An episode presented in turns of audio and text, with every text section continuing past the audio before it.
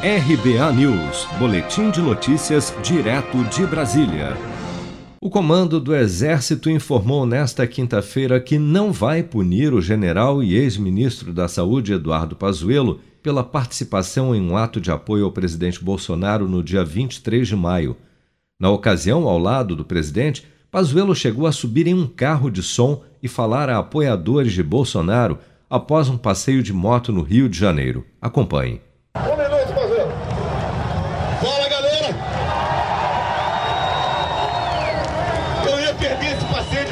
Jeito nenhum. Tamo junto, hein? Tamo junto.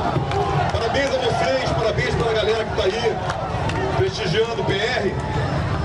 PR é gente de bem. PR é de gente de bem. Abraço, galera! Em sua defesa, Pazuello relatou ao comando ter convicção de que não infringiu nenhuma norma de regulamento disciplinar do Exército alegando que o passeio de moto com Bolsonaro não havia sido um evento político partidário, argumentando ainda que o país não está em período eleitoral e que o presidente não é filiado a partido político. Em nota à imprensa, o comandante do Exército, general Paulo Sérgio, declarou que analisou e acolheu os argumentos de Pazuello e que o procedimento administrativo foi arquivado. Horas mais tarde, durante a sua live semanal, o presidente Bolsonaro afirmou ao comentar o caso que a punição disciplinar existe nas Forças Armadas e que ninguém pode interferir. Então a punição, pessoal, existe nas Forças Armadas, é, ninguém interfere, a decisão ali do, é, do chefe imediato dele ou do comandante da unidade, e a disciplina é, só existe porque realmente o nosso código disciplinar é bastante rígido.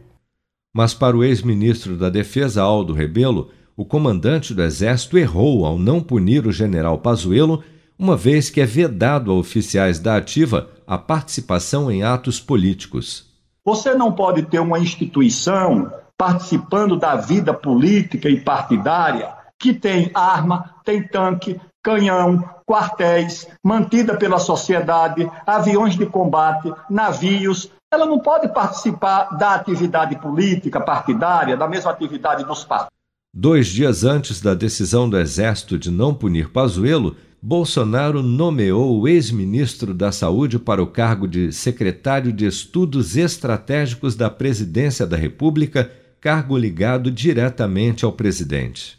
Você está preparado para imprevistos? Em momentos de incerteza como o que estamos passando, contar com uma reserva financeira faz toda a diferença. Se puder, comece aos pouquinhos a fazer uma poupança. Você ganha tranquilidade, segurança e cuida do seu futuro. Procure a agência do Sicredi mais próxima de você e saiba mais. Sicredi, gente que coopera cresce. Com produção de Bárbara Couto, de Brasília, Flávio Carpes.